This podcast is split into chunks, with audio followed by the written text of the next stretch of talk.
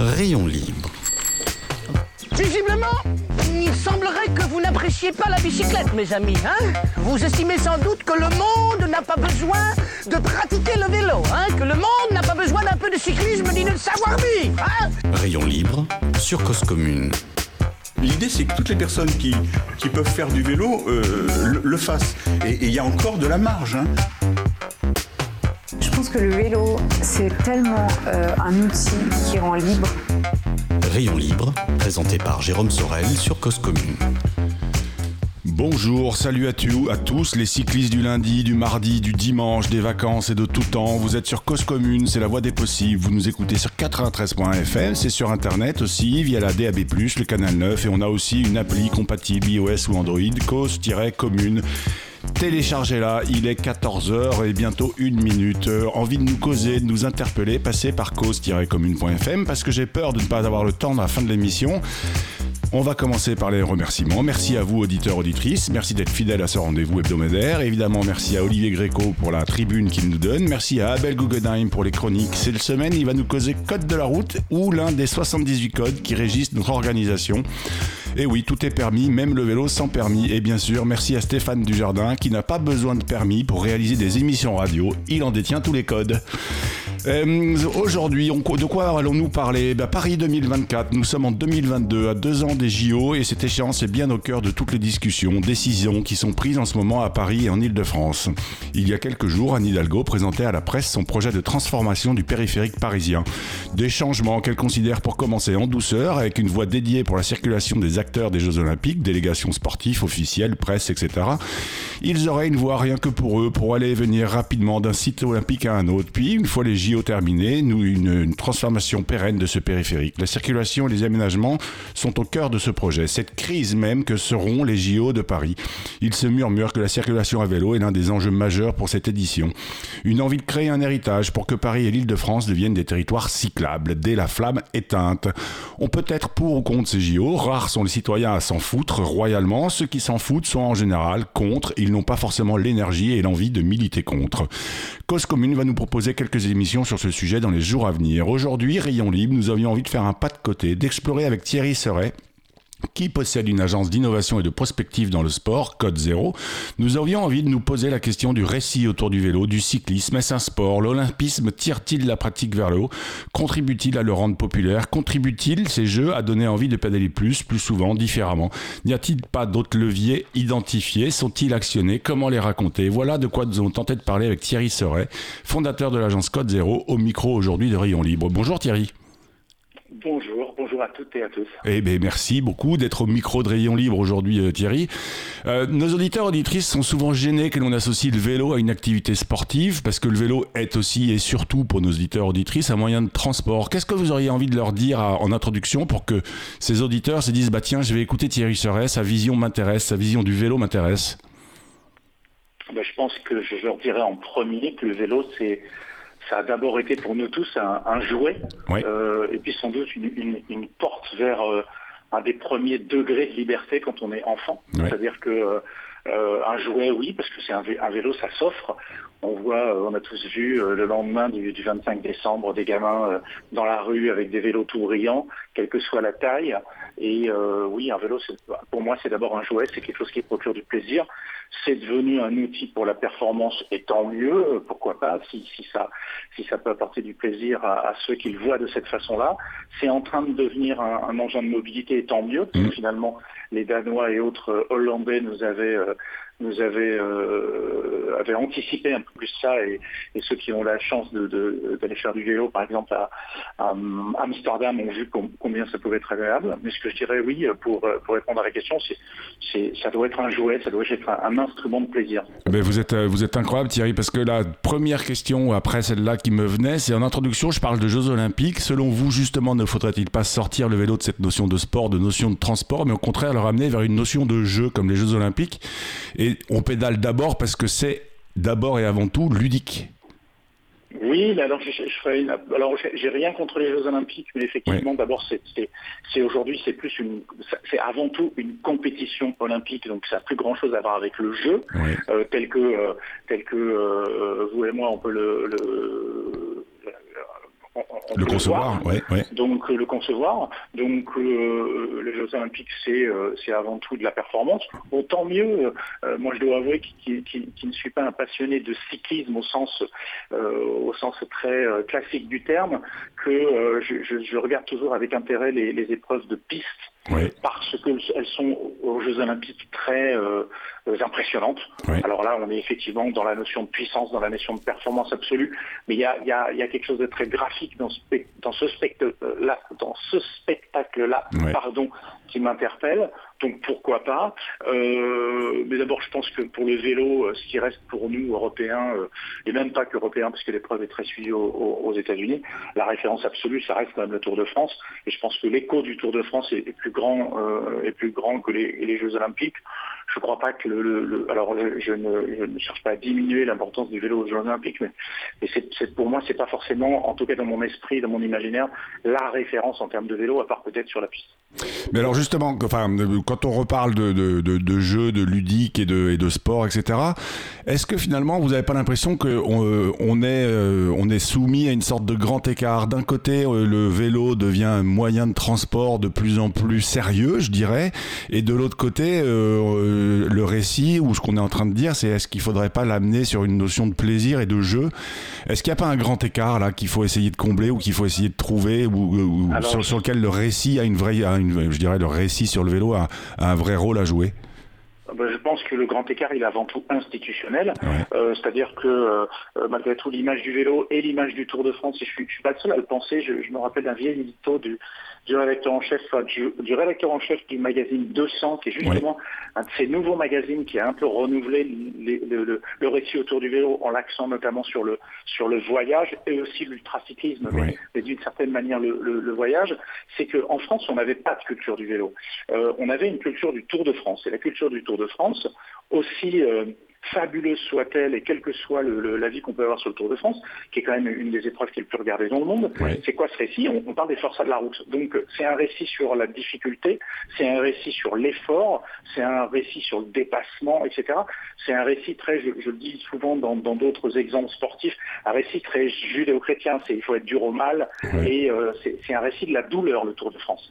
Et euh, encore une fois, c'est quelque chose de très beau, mais c'est un récit de la douleur. Or, aujourd'hui, et on l'a vu euh, avec l'arrivée du VTT dans les années 80, le VTT qui est né euh, dans le milieu des années 70 euh, autour de San Francisco, qui était un récit orienté plaisir, comme d'ailleurs à la même époque la grimpe et l'arrivée des windsurf, tout ça c'est à peu près la même époque. Et d'un seul coup, on a fait du vélo un, euh, récit euh, autour du, plaisir, parce que euh, on descendait, comment dire, on descendait les pentes et on était là pour rigoler, pas pour faire la compétition.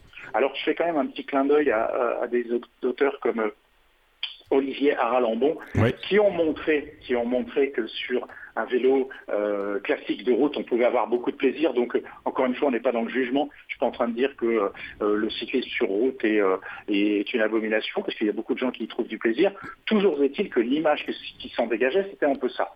Et je repense aussi à une vidéo d'une marque américaine qui s'appelait Diamondback, qui montrait toute la progression, c'était siblings, donc fratrie en anglais, qui montrait toute l'histoire du vélo dans une famille. Et, la culture américaine autour du vélo, elle est, elle est un petit peu différente. Donc euh, oui, les Jeux olympiques ne doivent pas nous faire penser que le vélo c'est de la compétition. Le vélo c'est avant tout du plaisir et même si on s'en sert comme moyen de transport aujourd'hui, c'est un truc avec lequel on peut se balader, c'est un, engin avec lequel on prend du plaisir avec ses enfants justement quand on leur a euh, appris à faire, à être indépendant, à être autonome sur le vélo, qu'est-ce qu'on fait en premier en famille? C'est qu'on va faire une balade à quatre.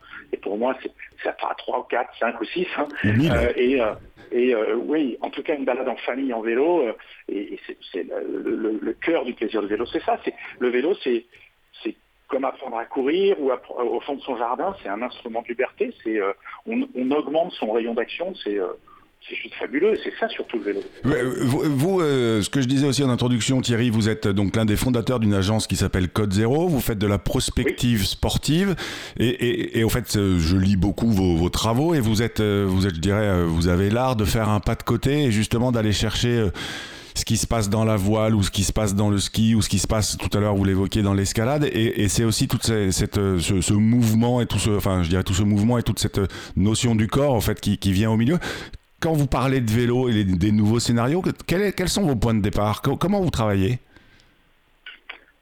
Alors c'est euh, une très bonne question. D'abord, on passe notre temps euh, depuis des années à faire de la veille sur Internet. Et puis euh, moi, je suis issu de tous ces sports alternatifs qui sont qui sont arrivés années 80 et 90 et, même avant d'ailleurs. Enfin, moi, j'étais pas là avant. Mais les, sports alternatifs pour vous, c'est quoi? C'est escalade, VTT bah, Oui, voilà, c'est l'escalade, c'est le VTT, c'est la planche à voile, c'est le surf, c'est le skate toute cette culture sportive qui est arrivée en Europe et aux États-Unis, puis après en Europe à partir du milieu des années 70. Donc comme nous, chez Code Zero, on a un peu vécu ça de l'intérieur, c'est un peu notre matière. Et c'est vrai que euh, euh, ça nous a amené, euh, c'était un peu notre particularité, à faire tout un tas de parallèles, c'est-à-dire que la culture glisse on va dire que c'est difficile d'imaginer un parallèle entre la planche à voile et le vélo, entre le surf et le vélo, et pourtant il existe, dans le sens où il y avait cette culture un petit peu de libération euh, euh, de ces sports-là, qui étaient des sports qu'on appelait des sports libres, parce qu'ils n'étaient pas liés à une fédération, ils n'avaient pas forcément la compétition comme, comme euh, finalité, ils avaient le, plaisir comme finalité, ça a été largement documenté par des universitaires et des, sociologues, ce virage-là, ce virage culturel. Et donc, comment on travaille ben, on, mélange un petit peu notre profonde connaissance de, comment dire, de, la voile, par exemple, que, ce soit Rodolphe Cadoret, mon associé, ou moi, ou les gens qui collaborent avec nous, on connaît très bien les sports, on a été immergé dans ces sports-là euh, de manière professionnelle et passionnée, que ce soit dans la voile, dans le ski, dans, le motocross, le vélo euh, ou, d'autres pratiques. Et on, instinctivement, je pense qu'on était câblé pour voir les parallèles un peu. Euh, moi, j'ai souvent, par exemple, comparé le ski et le vélo. j'ai travaillé dans l'industrie du ski et ce qui se passait par exemple en, termes de plaisir, quand on fait par exemple ce qu'on appelle de l'enduro en vélo, qui est une mmh. pratique tout-terrain un peu mixte, bah, quand on est ce qu'on appelle dans un single track, c'est un chemin plutôt descendant, le plaisir qu'on ressent en vélo à ce moment-là, il est très proche de ce qu'on peut ressentir en ski avec cette, recherche du rebond, euh, de ce qu'on appelle aussi le flow, c'est-à-dire la fluidité. Et, euh, euh, d'ailleurs, les, stations de sport d'hiver, quand elles ont voulu exploiter, on va dire, leur pente pendant l'été, elles se sont ouvertes petit à petit au vélo. Et au Canada, notamment en Colombie-Britannique, toutes les stations de sport d'hiver sont largement développées sur la pratique du VTT euh, en hiver, enfin du VTT en, été, pardon. Donc ce qui est vraiment un parallèle entre le entre le, ski et le vélo. Puis il y a un autre parallèle que tout le monde pourra comprendre parce que ça se développe beaucoup en France, c'est les, fameuses pump track. Alors ça, on, parlera de pump track juste après la pause euh, la pause agenda et la pause musicale. On, revient tout de suite après sur le pump track. Donc là pour l'instant c'est l'agenda et la pause musicale. Euh, l'agenda que faire, que voir, que lire cette semaine? Alors il y a un programme dingue cette semaine. Que faire? Alors samedi 25 juin, c'est le classique challenge. Filez jusqu'à Orléans au départ de Paris, revenez, bah revenez comme vous voulez, en train ou à vélo. Était, toutes les informations sont sur le site Classique Challenge. Que faire encore Du 24 au 26 juin, il y a concours de machines à Roubaix. Nous faisions un rayon libre. C'était le 30 mai avec Andreas. C'est euh, une réunion d'artisans qui proposent des belles machines faites main. Que faire encore? Même date, 24-26 juin, le festival de gravel Naturis Bike, c'est à Angers. Et on pourra même s'y retrouver parce que j'y serai. Une dernière pour la route, le 26 juin à Mandagou dans le Gard, le Kids Rider Bike Challenge, une conviviale sous le signe de la Drésienne, organisée notamment par Lionel Beccari qui viendra nous causer de tout cela bientôt au micro de Rayon Libre, parce que la Drésienne, c'est le futur du vélo. Ah, et puis c'est le passé aussi. À lire enfin, classique, un livre qui est paru chez Hugo Sport, écrit par Laurent Galinon, une course de cyclisme. C'est un scénario, une image, une ambiance, du graphisme. C'est ce que vous disiez tout à l'heure au micro, euh, Thierry. Et enfin, notez encore dans votre agenda la soirée du 30 juin, soirée musique live autour du thème du vélo au hangar. C'est à Ivry-sur-Seine, à deux tours de pédalier de la bibliothèque François Mitterrand. Il n'y aura pas de débat, il n'y aura rien, il y aura juste de la musique, du bon son, et puis c'est un bon moment pour se retrouver tous ensemble pour le lancement de la compilation numéro 3, l'échappée belle. Et là, pour l'instant, puisqu'on parle de musique, c'est l'heure de la musique. On va s'écouter Curcura Toto La Momposina Isus Tambores. J'essaye de prendre mon accent espagnol. Vous êtes sur Cause Commune, Rayon Libre. Nous sommes en compagnie de Thierry Seret, cofondateur de Code Zéro, une agence de prospective et d'innovation dans le monde du sport. On se retrouve dans trois minutes. Malo et Stéphane, surtout Stéphane, nous envoie le morceau.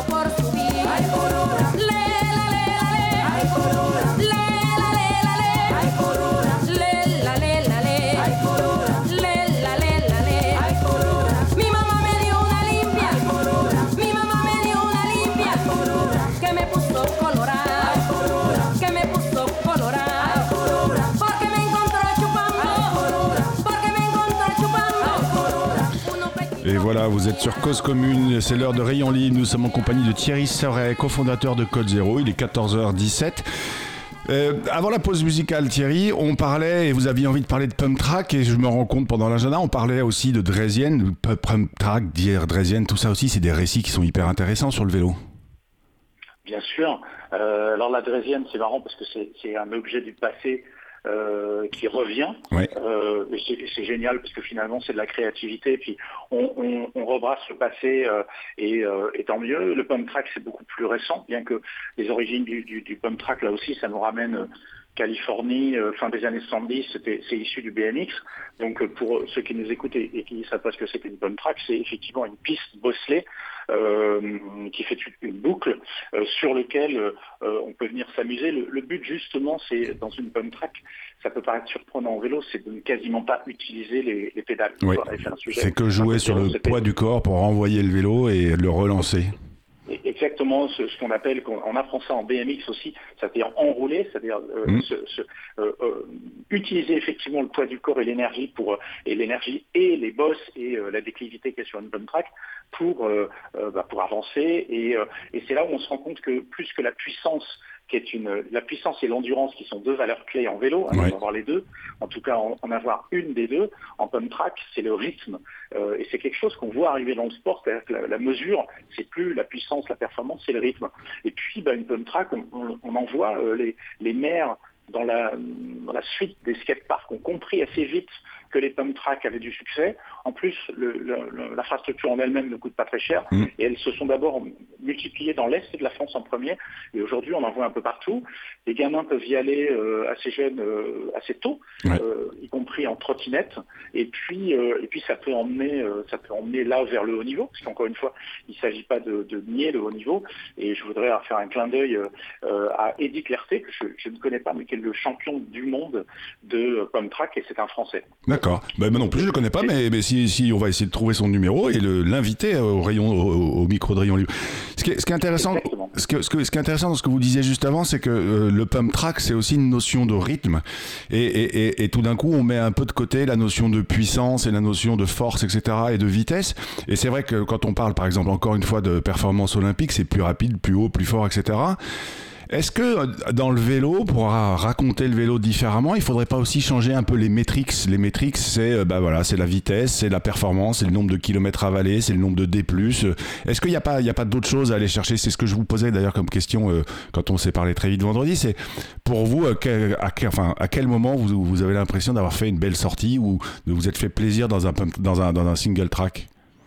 Bah, comme, comme beaucoup, comme beaucoup de, gens comme moi qui font du VTT, c'est euh, euh, comme une piste de ski finalement, c'est-à-dire avoir, avoir eu de la fluidité, ce que, ce que les Anglais appellent le flow, c'est-à-dire se dire, tiens, pendant tout mon single, euh, j'ai bien enroulé, j'ai bien utilisé mon, mon énergie, parce que comme c'est en descente, on, pédale très peu, à part pour certaines relances sorties de virage, c'est avoir de la fluidité, avoir eu le rebond exactement comme on peut avoir en ski. Alors après, il peut y avoir aussi la belle, le beau travers, là c'est plus une, culture qui vient du, motocross, le, drifting en anglais, c'est-à-dire avoir su contrôler une glissade de l'arrière de l'avant ou des deux roues, euh, sans, qu'on soit, parce que moi je suis pas un très grand performeur, mais euh, un beau petit vous Êtes, vous êtes trop modeste, Thierry.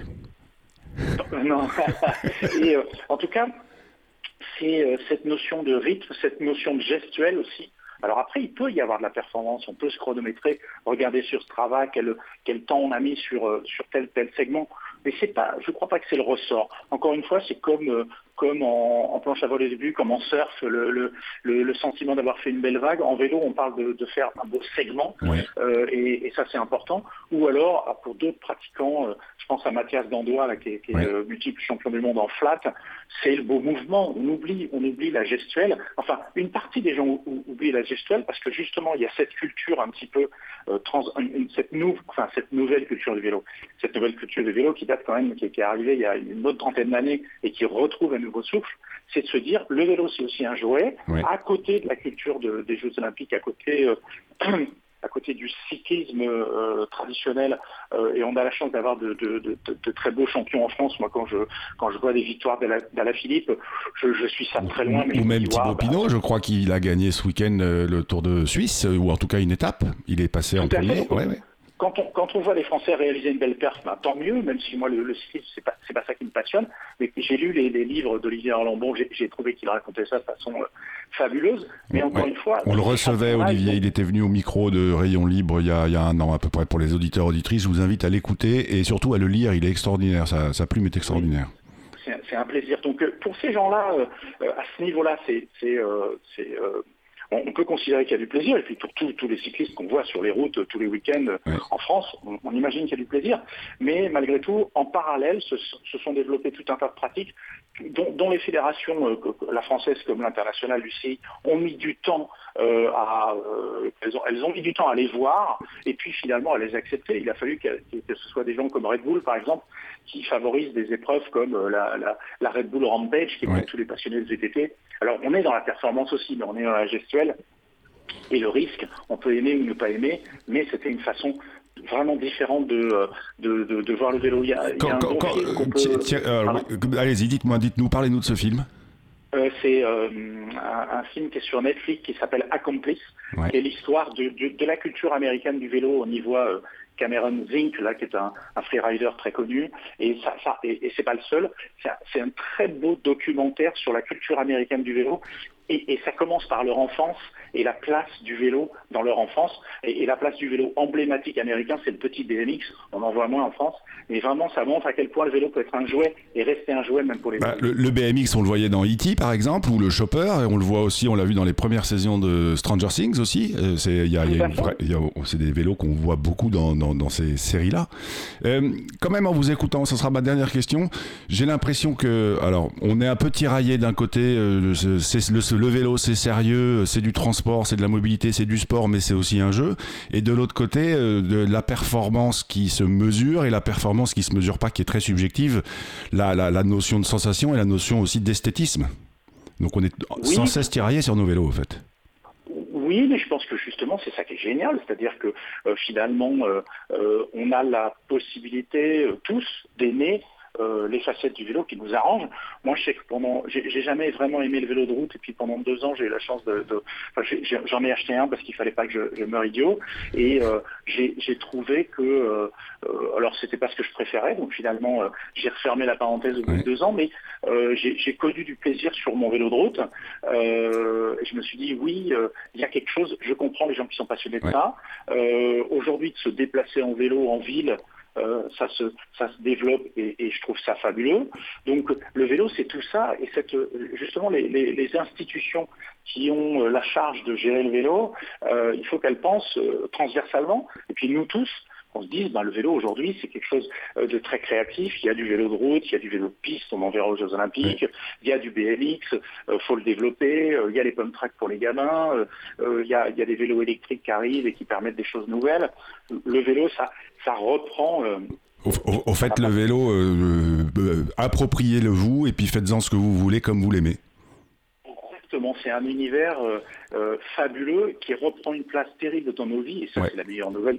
Et, et, C'est là, c'est- et- et- et je vais être obligé de vous couper parce que ça va être l'heure de la chronique d'Abel Guggenheim. Lui, il a, lui, il a pas son pareil pour décoder.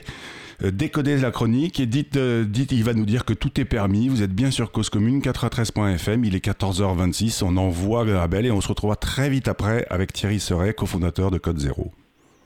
Bonjour. Le code de la route, c'est aussi pour les cyclistes. Cette phrase, vous l'avez certainement déjà entendue. Difficile de trouver affirmation plus stupide. D'abord parce qu'elle s'appuie sur l'hypothèse que les cyclistes seraient moins respectueux du code de la route que les autres, ce que je vous ai déjà expliqué et démontré être faux. Pour faire court, chaque catégorie d'usagers de l'espace public respecte l'essentiel des obligations du code de la route, mais s'affranchit de certaines, et les cyclistes pas plus que les autres. Tout le monde doit donc respecter le code de la route et il n'y a aucune raison de distinguer telle ou telle catégorie dans le rappel du respect de ce code. Mais il n'y a pas non plus de raison de distinguer le code de la route parmi les obligations que doivent respecter les cyclistes et les autres. Nous sommes, dans notre vie quotidienne, tenus de respecter un certain nombre d'obligations, légales ou réglementaires. Ces dispositions sont généralement regroupées dans des codes il y en a actuellement 78, et les cyclistes, comme les autres, doivent, en traversant une forêt, respecter le code forestier, en allant voter le code électoral, dans d'autres circonstances, le code du travail ou le code du tourisme, et toujours le code civil ou le code pénal. La phrase par laquelle je débutais cette chronique, le code de la route c'est aussi pour les cyclistes, a donc autant de pertinence que le code du sport c'est aussi pour les handballeurs ou le code du commerce c'est aussi pour les charcutiers. Il vous est peut-être arrivé d'entendre à la suite une autre phrase qui illustre le même préjugé. Il faudrait faire passer le permis de conduire aux cyclistes pour leur faire apprendre le code de la route elle est tout aussi stupide. Rappelons d'abord que l'examen du permis de conduire ne concerne pas seulement le code de la route, mais comporte aussi une épreuve pratique. C'est le cas aussi des autres permis analogues, permis de chasse, de pêche, de port d'armes.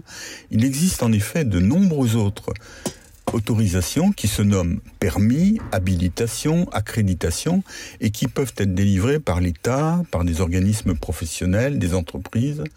Vous ne pouvez ainsi vous mettre sans contrôle aux commandes d'une locomotive, d'un avion et pas non plus d'un haut fourneau ou d'une centrale nucléaire. Ces autorisations concernent des activités réclamant une certaine compétence acquise au cours d'une formation plus ou moins longue. Elles existent surtout lorsque la méconnaissance des règles et des usages peut avoir des conséquences importantes. Bien que ces activités comportent une part de risque et l'emploi d'outils pouvant être source d'accidents, cuisiner ou bricoler chez vous ne requiert aucune autorisation. Mais on est bien sûr plus exigeant avec les personnes qui exercent professionnellement dans la cuisine pour une collectivité ou dans une entreprise de menuiserie ou de plomberie. C'est pour cette même raison qu'on exige un permis de conduire pour utiliser une automobile objets dangereux par nature et des permis spécialisés plus difficiles pour la conduite de poids lourds ou de véhicules de transport en commun et qu'il n'y a aucune raison de soumettre à cette obligation les personnes utilisant un vélo. À lundi prochain. Et voilà, c'était donc Abel Guggenheim. Vous êtes bien sur Cause Commune 93.fm, un rayon libre qu'on vient de faire sous le signe, euh, sous le signe du vélo qui se cherche à récit. Vous êtes encore là, Thierry? Tout à fait. Il me semble que vous lancez un podcast, Thierry oui, oui, complètement. On a, euh, après avoir longtemps réfléchi et, mis un petit peu de temps pour le mettre, euh, pour le mettre en place. Comment il, euh, comment il s'appelle c'est un podcast qui s'appelle Explore. Et eh ben voilà. Et, je vais, il faut que je, faut que je conclue. Et donc, auditeur, auditrice, si vous avez envie d'écouter Explore, vous le trouverez sur les plateformes. Merci beaucoup, Thierry. Merci. Merci et puis, auditeur, auditrice, n'oubliez pas d'aller pédaler parce qu'une journée sans pédaler est une journée gâchée. On se retrouvera la semaine prochaine. L'invité sera Pauline Drillet qui co-organise l'Alter Tour, un récit où le vélo est pas au centre du, du projet, mais le vélo comme moyen. Bonne semaine à tous.